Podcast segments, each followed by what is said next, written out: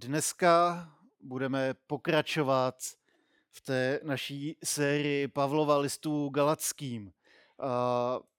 Když se řekne Pavlův dopis Galackým, tak je to oblast Galácie, kde bylo několik zborů v několika městech, který založil apoštol Pavel na své první misijní cestě. A on tam přišel, kázal evangelium, lidi se obraceli, věřili a potom, když odešel, tak se začaly dít věci a Pavel si doslech o tom, že tam přišli nějaký učitelé, kteří říkali, jo, ten Ježíš je fajn, ale abyste to měli jistý, tak se musíte stát židama, musíte se obřezat, musíte držet sobotu, musíte držet naše dietní předpisy a pak, pak to bude to ono. Být křesťanem znamená stát se nejprv židem. Tady to bylo učení, které tam sebou přinesli a začali vlastně přidávat k evangeliu tady ty podmínky.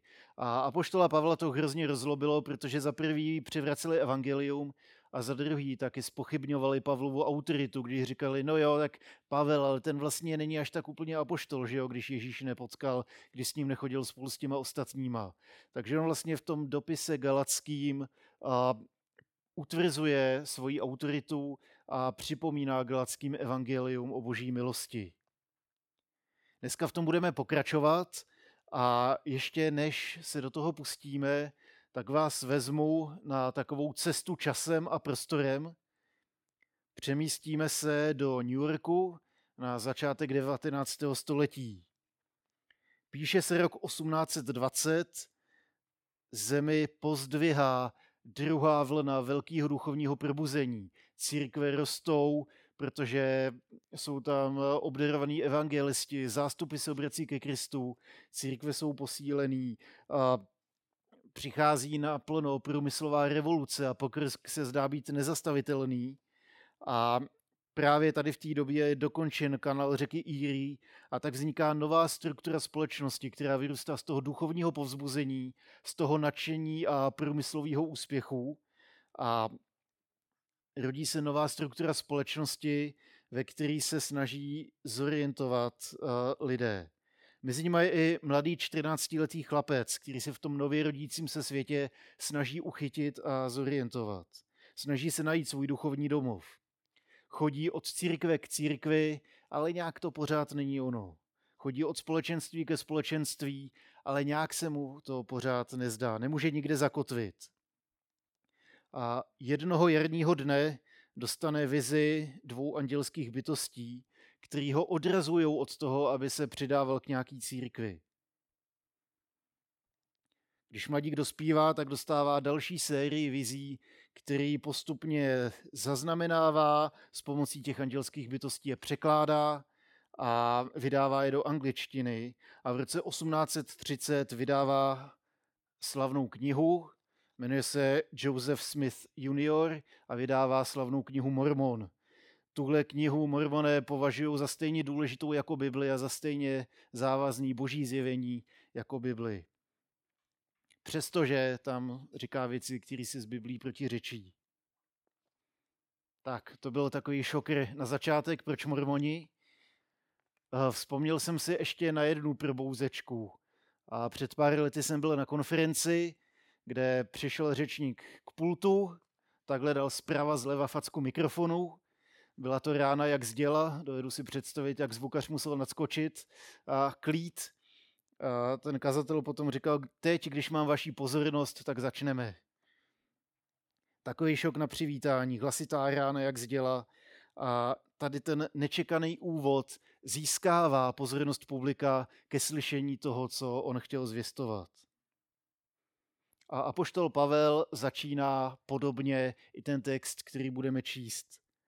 Po tom úvodním vstupním pozdravu, eh, který jsme četli minule, kterým posluchače zve k naději, tak najednou posluchači dostanou facku zleva zprava, protože namísto obvyklého díku vzdání za duchovní pokrok eh, čtenářů, tak je docela, docela drsně spraží. Na místo díku vzdání za duchovní pokrok adresátů Pavel vyjadřuje svůj údiv nad tím, co zřejmě slyšel o situaci, která nastala mezi galackými křesťany. A tak spolu s váma přečtu uh, z první kapitoly od 6. verše do 24. Vy, co to sledujete online, tak to uvidíte v titulku. Vy, co máte aplikaci, tak to už máte určitě nalistovaný. A já to přečtu tady. Pavel, Pavel píše toto. Divím se, že se od toho, který vás povolal milostí Kristovou, tak rychle odvracíte k jinému evangeliu. Jiné evangelium ovšem není. Jsou jen někteří lidé, kteří vás zneklidňují a chtějí evangelium Kristovo obrátit v pravý opak. Ale i kdybychom my nebo sám anděl z nebe přišel hlásat jiné evangelium než to, které jsme vám zvěstovali, budiš proklet. Jak jsem právě řekl a znova to opakuji, jestliže vám někdo hlásá jiné evangelium než to, které jste přijali, budiš proklet. Jde mi o přízeň u lidí anebo u Boha. Snažím se zalíbit lidem. Kdybych se stále ještě chtěl zalíbit lidem, nebyl bych služebníkem Kristovým. Ujišťuji vás, bratři, že evangelium, které jste ode mě slyšeli, není z člověka. Vždyť já jsem je nepřevzal od žádného člověka, ani se mu nenaučil od lidí. Nýbrž zjevil mi je sám Ježíš Kristus. Slyšel jste přece o tom, jak jsem si kdysi vedl, když jsem ještě byl oddán židovství, jak horlivě jsem pronásledoval církev boží a snažil se ji vyhubit. Vynikal jsem ve své věrnosti k židovství nad mnoho vrstevníků v našem lidu a nadmíru jsem horlil pro tradice našich otců. Ale ten, který mě vyvolil už v těle mé matky a povolal svou milostí, rozhodl se zjevit mě svého syna, abych radostnou zvěst o něm nesl všem národům. Tehdy jsem nešel o radu k žádnému člověku, ani jsem se nevypravil do Jeruzaléma k těm, kteří byli apoštoli dříve než já. Nejprve jsem odešel do Arábie a potom jsem se zase vrátil do Damašku. Teprve o tři léta později jsem se vydal do Jeruzaléma, abych se seznámil s Petrem a zůstal jsem u něho dva týdny. Nikoho jiného z apoštolů jsem neviděl, jen Jakuba, bratra páně. Před tváří boží vás ujišťuje, že to, co vám píšu, není lež. Potom jsem odešel do končin Sýrie a Kilikie. V církvích Kristových v Judsku mne osobně neznali. Jen slyšeli, že ten, který dříve pronásledoval církev, nyní zvěstuje víru, kterou předtím chtěl vyhubit. A děkovali za mne Bohu. Mocné Pavlovo svědectví, povzbudivé, a na Vydám se s vámi ještě na jeden drobný exkurs. Uh, říkal jsem něco o mormonech, vyprávěl jsem, jak uh, jeden z mých oblíbených kazatelů profackoval mikrofon, aby si získal pozornost. A poštol Pavel místo uh, toho, pokaždé, když si na vás vzpomenu, tak děkujeme Bohu za to, že rostete, vaše víra sílí, tak na místo tady toho očekávaného díku vzdání, tak přichází já žasnu, jak rychle se odvracíte od Evangelia. Já jsem četl na jednom blogu z nepokojivý statistiky ohledně toho, jak biblicky negramotných je spousta křesťanů v Americe. Neříkám v Americe z toho důvodu, že chci rýpat do země našich bratří, ale spíš z toho důvodu, že pro český prostředí tyhle statistiky zatím nejsou. Ale že za posledních deset let je biblická gramotnost jakoby poloviční, než tomu bylo před eh, rokem 2010. Četl jsem o tom, jak křesťani, kteří se považují za znovu zrozený následovníky Ježíše, nevěří, že Ježíš je jediná cesta k Bohu, že funguje i Buddha a Mohamed, že Bůh stvořil svět, že Ježíš vedl bezhříšný život a položil ho za nás. Proč? Co se to stalo? Nečteme Bibli nebo nevíme. A myslím, že se jim stalo to samé, co církvím v Galácii. Přišlo učení, který nepopíralo evangelium, ale který k němu přidávalo nějaký další prvky, třeba náboženský prvky. Přijali a křesťanům se pak stalo to, že začali přijímat učení, který začalo zneklidňovat jejich srdce. A protože byli zneklidnění, vystrašení, tak eh, začali přijímat eh, jiný evangelium, než to, který jim eh, Pavel přinesl. Jiný evangelium, který bylo vlastně přivrácený vzoru nohama. A apoštol Pavel se s tím vypořádá, takže píše ten dopis Galackým, kde hájí evangelium, jeho výjimečnost, jeho božský původ a svým svědectvím potom hájí a připomíná svoje poslání. Pavel začal těmi slovy údivu, jak rychle se odvrací od milosti k jinému evangeliu.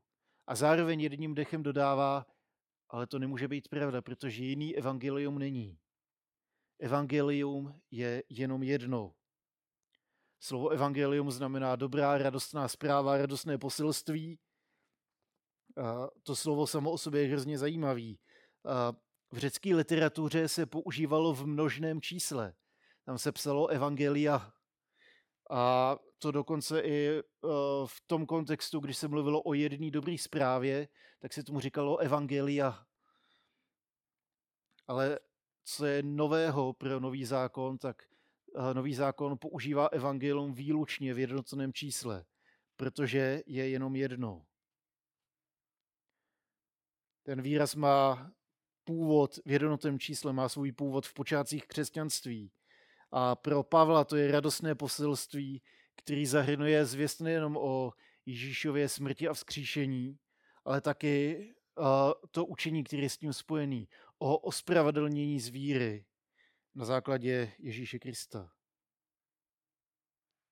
Evangelium je jenom jedno, je jenom jedna cesta za Bohem, která je z boží milosti přístupná skrz božího syna, díky jeho smrti a vzkříšení na sebe můžeme oblíkat tu jeho spravedlnost na základě víry. Vede tam jediná cesta, totiž ta, že Ježíš za nás zemřel a vstal z mrtvých. Vírou se k tomu hlásíme, když říkáme, on zemřel a vstal i za mě. Je to dobrá zpráva pro celý svět, ale teprve vírou se z toho stává ta osobní zvěst, ta radostná zvěst, z čeho já mám radost, z čeho čerpám naději, co mi dává pokoj, že Ježíš zemřel a vstal i za mě. Evangelium působí proměnu života a naplňuje nás láskou, radostí, pokojem, nadějí. Teda technicky vzato ne evangelium, ale boží milost v Kristu Ježíši, o který evangelium svědčí. A, a tady to, tady, tady to ovoce, tu lásku, radost, pokoj, naději, to neprodukovaly ty evangelia nebo ty jiný zvěsti těch učitelů, co přicházeli do Galacie. Nesli podobnou zvěst, která zněla podobně, ale ve skutečnosti působila neklid. Pavel tam píše, oni, oni vás zneklidňují tou svojí zvěstí. Oni vás zneklidňují, protože uh, jaké skutečně, to tak je, skutečně, ta Ježíšova oběť stačí. Vy přece nejste židé, ještě jste se nestali židy, tak jak si ten Kristus na vás může vztahovat?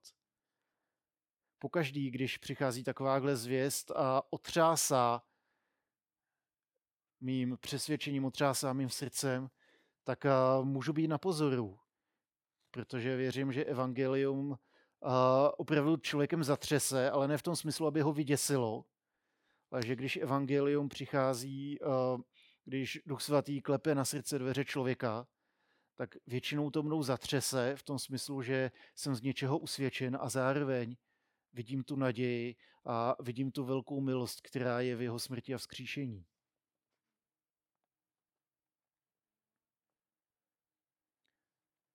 Slovo, který Pavel používá pro neklid, tak je v Novém zákoně 17krát. A můžeme tam najít to hluboký znepokojení nebo otřesení eh, krále Heroda, když slyšel o nově narozeném králi. Můžeme tím slovem popsat vyděšené učedníky, ke kterým Ježíš kráčí po moři a oni se bojí, že je to nějaký přízrak. Můžeme tím slovem popsat rozbouřenou vodní hladinu a taky můžeme popsat eh, úděs učedníků, když uh, zavřenými dveřmi projde vzkříšený, stoupne si do jejich středů a oni se hrozně vyděsí. Tady to dává uh, jen překlad uh, toho slova, který je použito pro znepokojení. Když člověka vystrašíte, tak je jednodušší s ním manipulovat. Vyděšeným, zneklidněným a obávajícím se posluchačům je snadnější uh, podšoupnout něco, co jako evangelium vypadá, ale evangelium není, protože když se bojí, tak, eh, tak snáš přijmou nějaký, nějaký učení, který může na první pohled působit, fajn, tak udělám tohle, tohle a budu v pořádku. Ale tím už vlastně se dostáváme od evangelia někam jinam. Už to není ten boží dar pro nás, ale už je to, já musím to, to, to a to.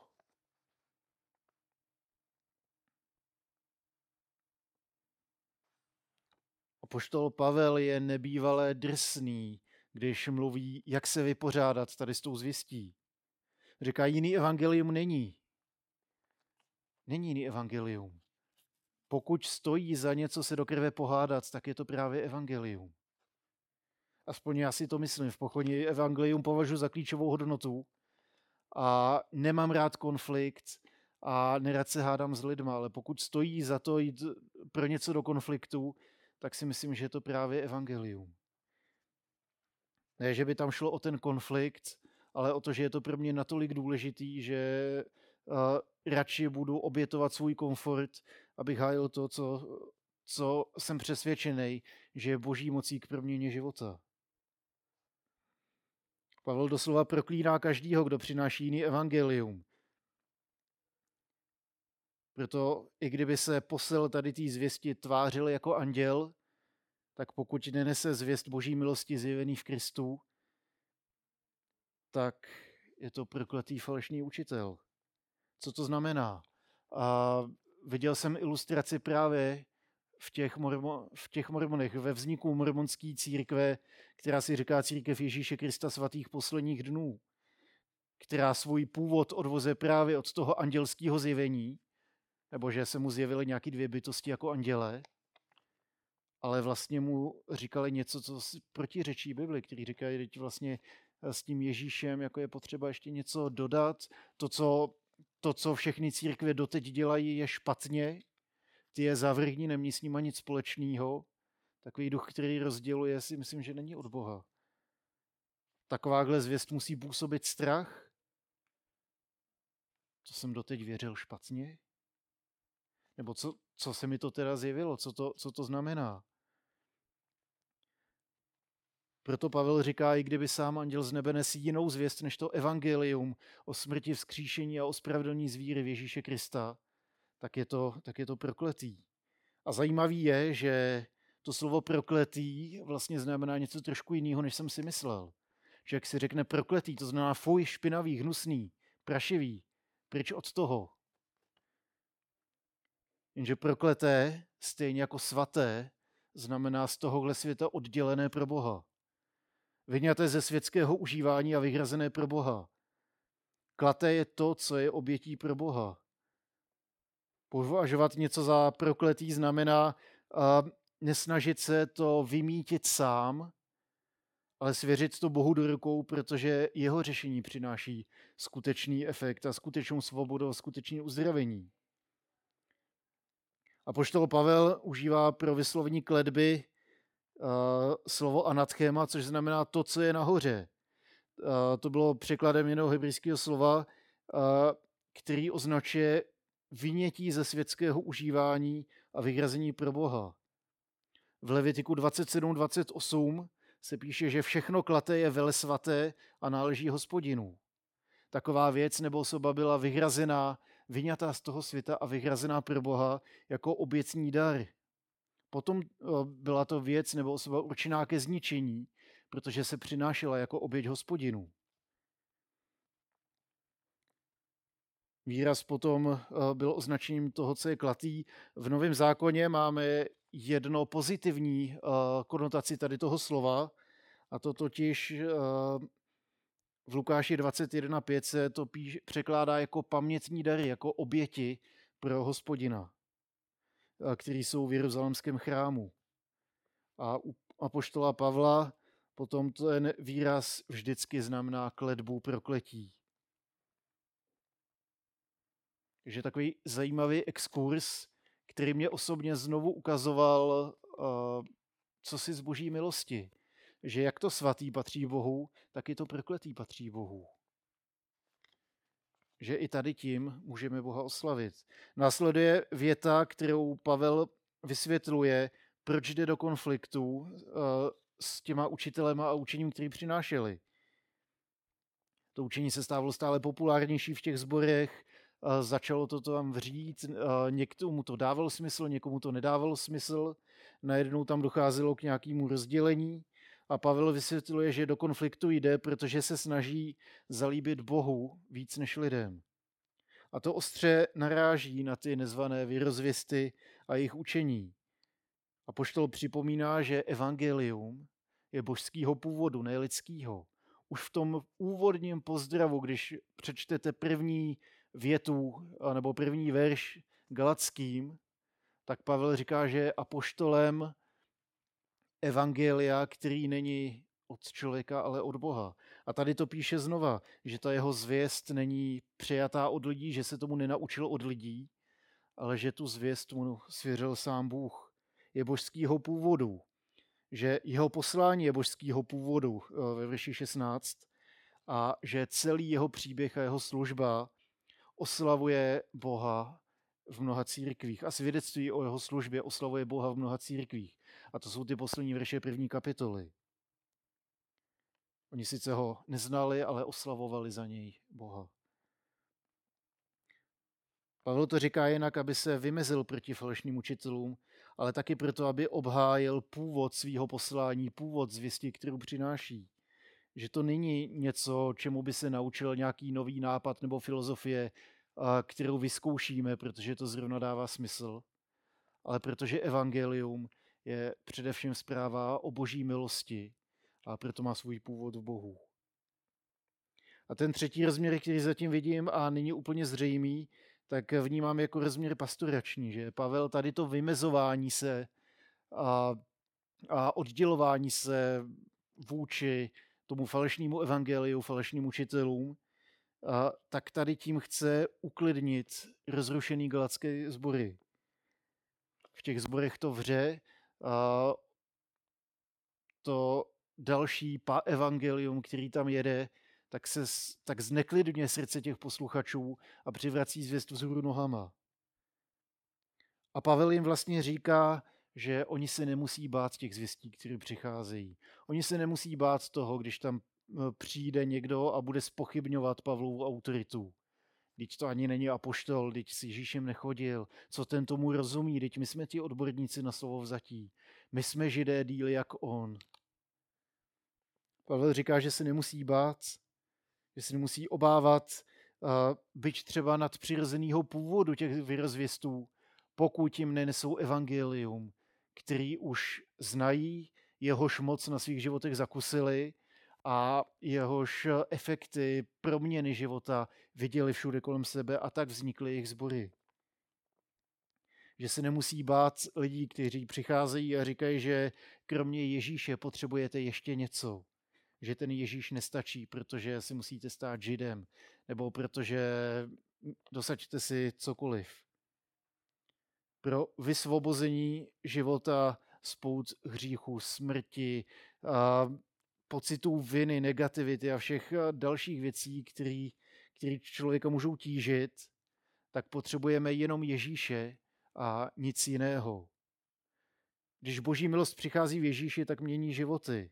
Věřím, že když Ježíš přichází, tak pady všechny překážky, které eh, můžeme vnímat právě na té cestě ke svobodnému životu s Bohem pro Boha a pro bližního. Padají všechny překážky, díky kterým eh, se cítíme, že eh, dokud neudělám tohle, nebo dokud, dokud nebudu mít tohle, tak na to nemám nárok. To není pravda. To, že jedině boží milost, která přichází v Ježíši má moc proměnit život. Jedině evangelium osvobozuje. A tady tím uklidněním Pavel připomíná, že Ježíš přichází k nám se spásou. Že to není náboženství, který říká, ty si nejdřív ty svoje hříchy musíš odčinit, ty musíš nejdřív sekat latinu, ty se musíš stát součástí toho a onoho, abys na to měl nárok. Ježíš k nám přichází se spásou. Vzpomněl jsem si na jeden krásný text z Janova Evangelia. Je to ten příběh chromího člověka, jak leží na břehu rybníka v Betezdě z 5. kapitoly 1 až 18. Leží tam ten chromý člověk a očekával spásu, ale neviděl způsob, jak se k ní dostat. On ležel u toho rybníka, který čas od času navštívil nějaký anděl, rozvířil vodu a kdo se tam vykoupal první, tak býval uzdraven. Tady ten člověk tam leží v naději, že možná, ale že vlastně zároveň ví, že to není pro něj. Že tam sice někde, by ti třeba blízko ta spása může být, ale že to není pro něj, protože on se tam nedostane. Nemůže chodit a nemá ani nikoho, kdo by ho tam odnes. Jsou tam nepřekonatelné bariéry. A ty najednou překonává sám Ježíš, když přichází k tomu člověku s milostí a s vysvobozením. Říká, ty nepotřebuješ ani toho anděla, ani tu rozvířenou vodu, ani ty kamarády, co ti tam donesou. Já jsem přišel a nabízím ti tady svobodu. Přináší uzdravení, protože všechny překážky, které byly mezi tím chromím a Bohem, tak najednou padly, protože Ježíš přišel. Už nebylo nic překážkou evangeliu pro vysvobození toho chromího pro život. Už to bylo jenom o něm a víře v Ježíši. A proto i kdyby nás přepadal nějaký myšlenky, že jsme daleko, že jsem udělal něco, co nejde odčinit, že jsem udělal něco tak hroznýho, že dokud si neodpikám trest nebo to, co si myslím, že, že mi za to náleží, tak nemůžu ani uvažovat o boží milosti. I když je to tíha viny, tak to moje povzbuzení je dejme to Ježíši. Protože on je stělesněním té boží milosti a evangelia. Zvěst, která nás k němu přibližuje, tak je evangelium. To dává naději, to působí lásku, radost a pokoj v nás. Zaciluje rány, přináší uzdravení. Právě tak apoštol Pavel obhájil svou zvěst, svoje poslání a svoji službu tím, že znovu připomínal evangelium. A to, co Pavel píše, byť tady píše velice drsní slova, tak vlastně tím ukazuje na Ježíše a přibližuje ty čtenáře a posluchače blíž k němu. Takže to působí uh, spíš sjednocení než rozdělení, spíš ujištění a uh, povzbuzení než strach a paniku, co se mnou bude. Připomínal evangelium, to, jak působí v něm, to, jak působilo skrze něj, jak se ty sbory rodily a jak mezi nimi působí Bůh. A to je moje přání sobě i vám, abychom vždycky, když se něco děje, dovedli vidět Ježíše a přibližovali se k němu. Aby jsme ho mocně nechali působit mezi náma, v nás a skrze nás, tak jak to máme ve vizi pochodně, aby právě z tady toho božího působení byl zase oslavený sám Bůh. Tak jako Pavel, on dělal hrozný věci, možná si myslel, že to nejde odčinit, možná to dělal v nejlepším eh, přesvědčení, že tady to je ta cesta, jak oslavit Boha, když vymítím církev. Ale pak k němu přišel Ježíš a všechno se změnilo. Pak Pavel začal následovat Ježíše a změnilo se i svědectví o něm. Ten, kdo mě dřív pronásledoval, tak teď mi vzdává chválu. A jeruzalemský sbor oslavoval Boha za to, když se tady to doslech. Ať je tady to realitou v našich životech, ať, ať přijde cokoliv, tak neřekněme, je to ta překážka, přes kterou nemůžu. Protože Ježíš přichází i k nám. Amen.